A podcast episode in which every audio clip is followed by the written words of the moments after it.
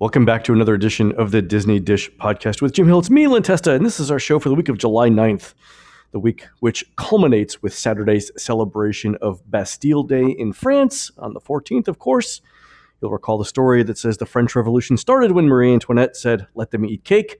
What is less known is the man who said, Sounds good to me, one Mr. Jim Hill. Jim, how's it going? Sorry, I'm back finish eating my cake.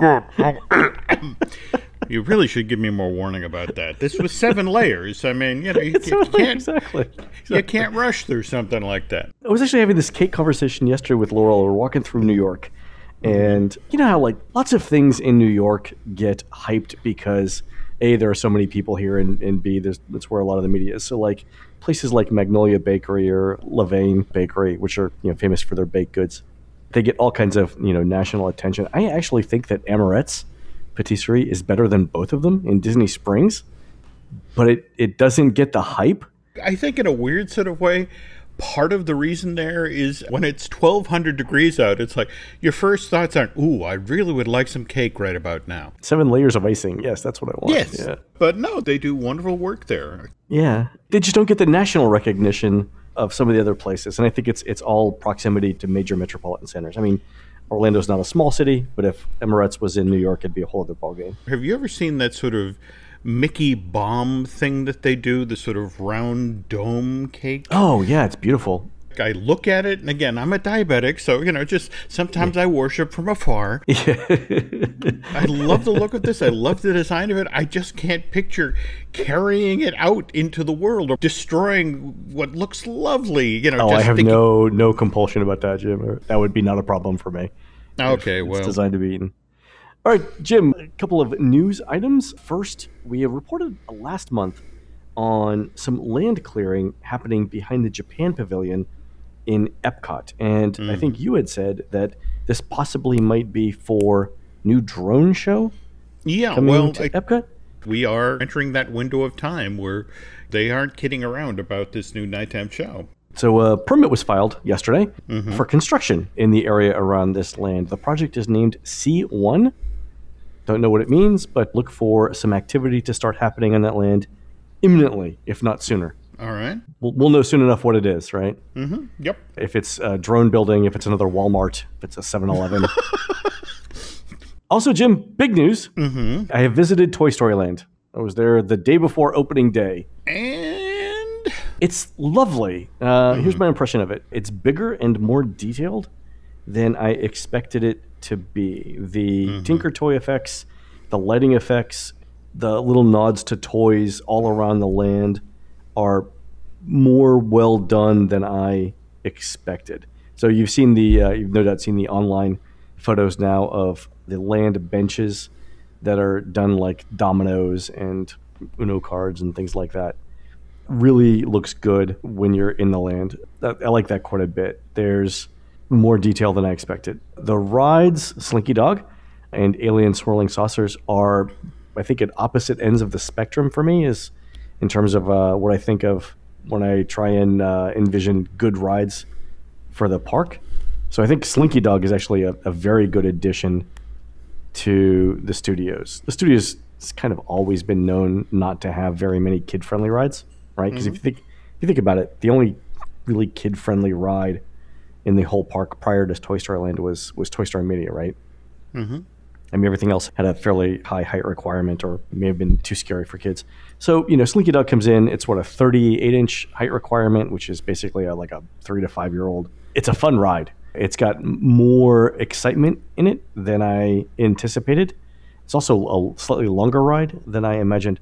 Yeah, there's no loops or anything like that. It's it's basically steep banked turns, some mild acceleration, and a bunch of hills and valleys. But perfect, a perfect like second roller coaster for kids.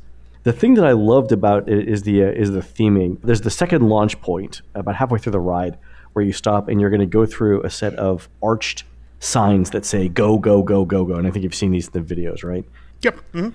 The thing that I love about them is to either side are these plastic addition symbols, so plus symbol shaped spinning things. So imagine a cylinder, but instead of it's a cylinder, it's shaped like a, a plus sign from above. And on each of the sides is a plastic flame effect. So remember when you had like Hot Wheels sets from the 70s. They couldn't actually spit out flames. So what they had was stickers of flames that spun around to simulate flickering fire. And they've reproduced these in the ride, and it's a nice nod to sort of like 70s era toys in them. And I, I, I like that kind of detail. But it's a fun ride. I really like Slinky Dog quite a bit. I was on the one of the last preview rides on Friday before it poured. Mm-hmm. And this brings up an interesting point. There's no shade, Jim, mm-hmm. in Toy Story Land.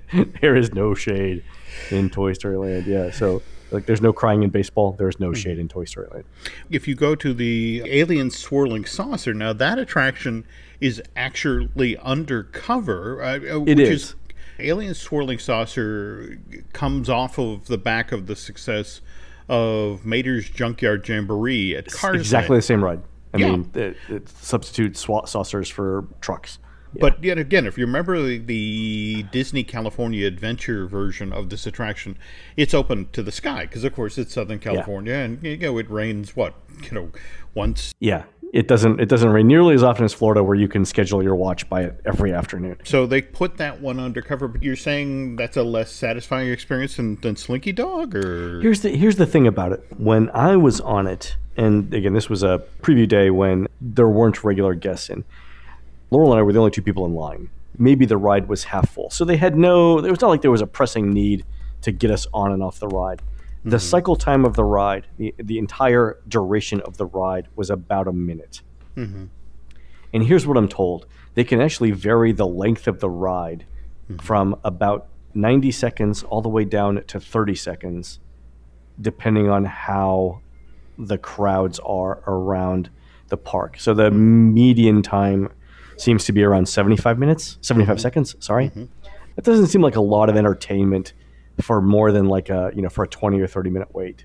Like if i if i waited an hour for a 30 second ride i would be upset.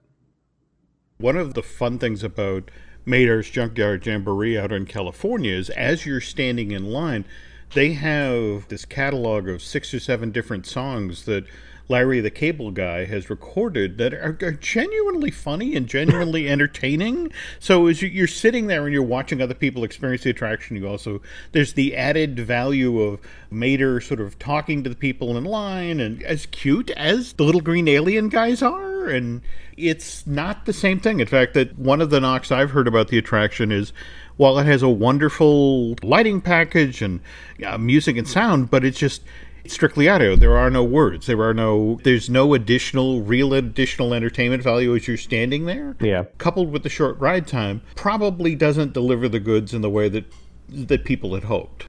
No, I don't think that that's a great addition to the uh, the park. The good news is, mm-hmm. just the land's been open for a little bit less than a week as we record this. The wait times have generally been one third to one half mm-hmm. of the posted waits, so your actual wait in line is substantially less than the posted waits. In fact, today as we're recording this, the wait times for the rides are well under 50 minutes already, and it's middle of the week, so that's good.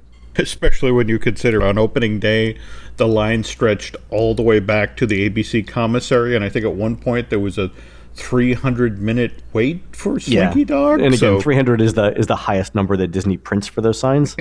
uh, so it may have been more, but it's it seems to have moderated uh, now. It'll it'll be high for the summer. I'm sure there are some people who plan their visit to the studios around that, but I wouldn't be scared off by any of the posted wait times right now. One line that has not dropped is the line for the Lunchbox restaurant. Yeah. Two hour wait for food. Yeah. Uh, over the weekend in hindsight, maybe just the two windows wasn't. That's the, the, thing. It's a tiny, tiny takeaway place. You're right. Two registers. The seating area is, is actually fairly large for what it is, but mm-hmm. they could have easily doubled that, especially with Galaxy's Edge coming up next year. Mm-hmm. If this is really going to be the uh, the place that people leave Galaxy's Edge and come through, a lot of them will probably be hungry as they do it funniest thing was, I was so I'm doing this this preview event, and mm-hmm. the three big food items on the menu are the brisket sandwich, the Monte Cristo, and then the totchos. Mm-hmm. I, I, asked a media rep, you know what it was. It was like this sounds like tater tots and nachos, and she looked me like dead in the eye, and did air quotes and said, "These potato barrels." are covered. so like tater tots is a copyrighted word. We're not going to use any of this in our marketing. you know? It's these potato barrels covered in nachos. And yeah, so anyway, that's that's what it is. It was very funny. But she looked me straight in the eye, was super serious, smiled a little bit as she said it, made the air quotes and everything. It was great. The week previous, we saw phase one of Pixar Pier open, you know, out at, at Disney's California Adventure. Yeah. And I and I say phase one because you know that just coincidentally the rides, Jesse's Critter Carousel, and the emotional whirlwind. I guess I don't know why they didn't call that the mood swings, Jim. I same thing. I, I love, but but yeah, that missed, missed opportunity here. But all right. But that can get kicked down the road now. Yeah, I saw that. But if you look at that, how many different food concessions opened at Pixar Pier? Oh, jeez. Yeah, between the Lamplighter Four, Lounge five? and yeah, yeah, and it's just it's one of these things where it's like, you know, speaking of long lines, you know, one of the longest lines. Uh, at California Adventure, you know, uh, th- throughout the opening weekend of this thing, was the line for the cookie num num, the Jack Jack themed cookie yeah. that, that was available on the pier. I just don't get how it is in California that you can open four different food and recognizing that this is a theme park, this is going to be a popular land, we should have lots of food opportunities, and yet you just go with the single lunchbox setup and the only the two windows for uh, for Toy Story Land. I mean, I, I just don't get that. I don't understand how it is that you're opening two Pixar themed things within the same window of time. And well, people in Florida, they don't eat food. It's it's really well known. it's too hot to eat. it's too hot to eat. Two windows are fine. I'm not sure, and we'll talk about this more. I'm sure as the as the year goes on. But mm-hmm. given that there were people lining up at four o'clock in the morning to be first in Toy Story Land, and, and even now, I mean, a week a week you know after it's open, there are people that are lining up at six a.m. Mm-hmm. To get into Toy Story Land when it opens. I don't know that the park has the capacity to handle crowds for Galaxy's Edge. Like at this point, I think we all realize that if Disney doesn't change its park opening procedures, the park will be overrun every day for Galaxy's Edge. At least you know for the first month it's open because don't forget it's opening as soon as school gets out, right? So at least for a couple of weeks, you'll have people lining up as, as soon as possible. I'm I'm concerned that unless Disney changes their operating procedures, most people won't be able to get in the park. But we'll save that for another time. Let's uh, okay. uh, let's take a break, Jim. You've got uh, you've got an interesting survey question about theme park names that was sent in by a reader. We'll talk about that after the break.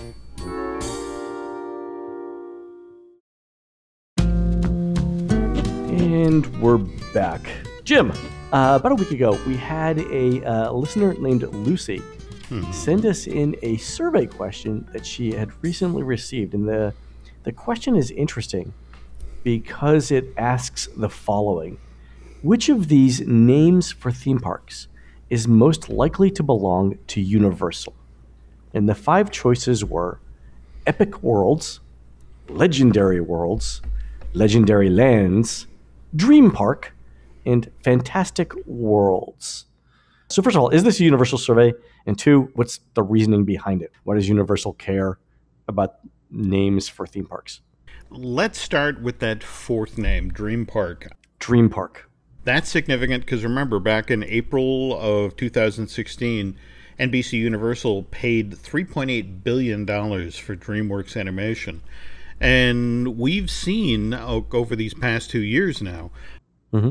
Universal Parks and Resorts very serious about bringing these characters uh, get featured in the the various DreamWorks films, these franchises into the parks. Uh, November of last year, we saw Universal Florida debut their brand new Universal Holiday Park featuring Macy's, which those last two words, featuring Macy's, basically are hanging out there to be sawed off when the Macy's deal falls off. but anyway, this featured full size floats as well as enormous inflatables that paid tributes to the characters from DreamWorks Shrek and Madagascar. And then right. we jumped coast earlier this year during the Lunar New Year celebration. Universal Studios Hollywood introduced a Kung Fu Panda themed meet and greet where people could go to Mr. Ping's noodle shop and first they get to talk with Po's adoptive dad and then they, they can get their picture taken. And this was only supposed to run from uh, February 10th through the 25th as part of uh, the celebration of the Year of the Dog, but it was so ridiculously popular that they just this past week reopened it on the upper lot at that theme park. I was going to say, yeah, it's still it's still running, so uh, so they brought it back. Yeah. It's not a coincidence that they bring back Mr. Ping's Noodle Shop because, of course, back on June 15th, we saw the opening of the DreamWorks Theater there. And that's where the brand new Kung Fu Panda Emperor's Quest 4D film debuted. In fact, my daughter Alice was there yesterday. They were doing a, a media event. They're, they're bringing in butterbeer ice cream for the the summer at that theme park in the Wizarding World. So you can now get that at the three broomsticks and various. it's one of the best, the best quotes you ever had was when when they launched it in Florida. You called it uh, like coming out with a new flavor of crack. It, it is, in fact, you know, one of the funniest things you ever said. uh, Alice was ridiculously impressed at this, this wonderful, light, smooth ice cream. And, and, while she was there for the event, she also got over to the DreamWorks Theater and rode The Emperor's Quest and was talking about how it's a moving theater seat thing, but there's a sequence where Po's on the river with Shifu, and they're going through these rapids, and just she was really impressed with the, the movement of the seats and all that. So, of course, this sort of thing debuts as a replacement for Shrek 4D. So the question is, are we going to see the Shrek 4D that's at Universal Studios Florida get replaced? Yeah, because the Shrek 4D attraction has been rumored to close now for more than a year, right? Universal Parks and Resorts is being very tight-lipped. In fact, but it, it's not the only thing they're being tight-lipped about. Paul Brinkman of the Orlando Weekly, in the past week or so, happened to be out driving around by the the Orange County Convention Center and found himself over by all that land that Universal bought in December 2015, and then they picked up another chunk on October of last year. And Paul, as he's driving up Destination Parkway by this 600 plus acre slot of land, couldn't help but notice that there are bulldozers on this land. There are dump trucks on this land. And not only that, Universal has ringed the site with chain link fence and mm-hmm. they've built an access road land. I noticed that. So I, I went uh, back and forth to the convention center a bunch mm-hmm. last week. Mm-hmm. And noticed that it's a. The interesting thing about the paved road is it's the paved road in the middle of a construction zone. Well, that's it exactly. That, that's what makes it interesting. That it's so obviously in the middle of all the dirt that you're mm-hmm. like, I wonder what that's for. Okay, so we have a paved, not a dirt road, a paved road going into all of this land that Universal Parks and Resorts has acquired. So MCA officially breaks ground on the Universal Studios Florida project back in March of 1987. And the 107 acre theme park that would eventually open to the public on June 7th, 1990. Jump ahead to December of 1996. Universal opens its $150 million parking structure and transportation center. This was the first phase was five stories tall, 14 football fields long, had room for uh, 9,000 cars. What was really interesting about the design is they could park 3,000 cars an hour, which yeah, it's incredible. Yeah. Incredible. But again, that had to be built before they could get serious about taking the old Universal Studios Florida parking lot and turning that into islands and the hotels and that sort of thing. So mm-hmm. that park opens May of 1999. So, all right, if we do the math here, we have the groundbreaking of Universal Studios Florida, March of 1987, and the grand opening is is June of 1990. So that's 27 months. Mm-hmm. And all right, if we look at Universal Creative, when they finally got serious about building Islands of Adventure, that's January of 97 and then the park opens in May of 99. That's 29 months? So if we split the difference here, that's 28 months. Two years and four months. Two years and four months that it takes Universal, on average, to build a theme park. And, and let's not talk about Volcano Bay. I know they want us to say it's a water theme park. It's a water park, okay? It's, it's a water park. It's, it's a, a water park. park. Paul, so Paul notices this, and you notice this, Len. But all right, so if we do 28 months, that puts us October 2020. Late 2020, which I will point out, late 2020 is just before Walt Disney World's 50th anniversary in 2021. Yeah, yes, and we know from every part of the company that's leaking about this that it's a year-long celebration. The Disney company is getting in bed with all sorts of corporate partners to, to celebrate the 50th anniversary of the opening of Walt Disney World. And so it's this year long look back at the glorious past of the, the Walt Disney World Resort. And leave it to Universal to be opening their brand new park. Oh, all right. Fifty years old, we're brand new. Come we're brand us. new, and and more to the point, if this is in fact based on the IP that that, that we've been hearing about, that is, this is heavily into Nintendo.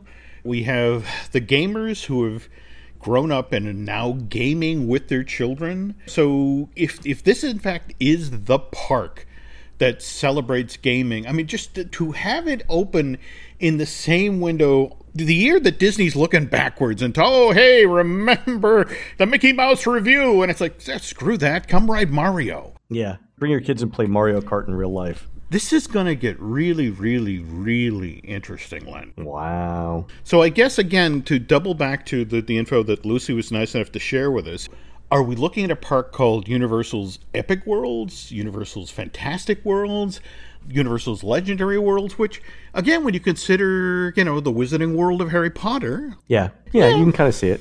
Or, uh, you know, are they going to go the Disneyland route? You know, the Universal's Legendary Lands. I mean, if it were me, I would pull for Universal's Dream Park largely because, I, as just a personal thing, I want to go to Berk. I want to go to, hmm. to I want to hang out with Hiccup and Toothless. I want to go to to where they. If um, they go with Dream Park, I wonder if that would prevent Disney from using the word dreams in their marketing material. No, it might, right? I mean, oh, it could just take a word out of the vocabulary. Aren't they down to like three now? I mean, you've still got Magic Family Wishes, Wonder. but it would, it would take yeah. dreams.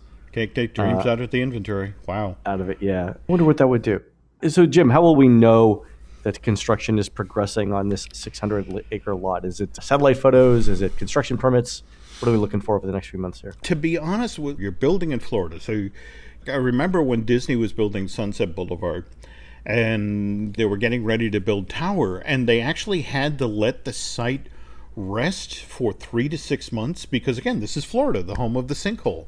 Yeah. And it, so it's it's going to be interesting to see. They're doing site prep now. They're grading.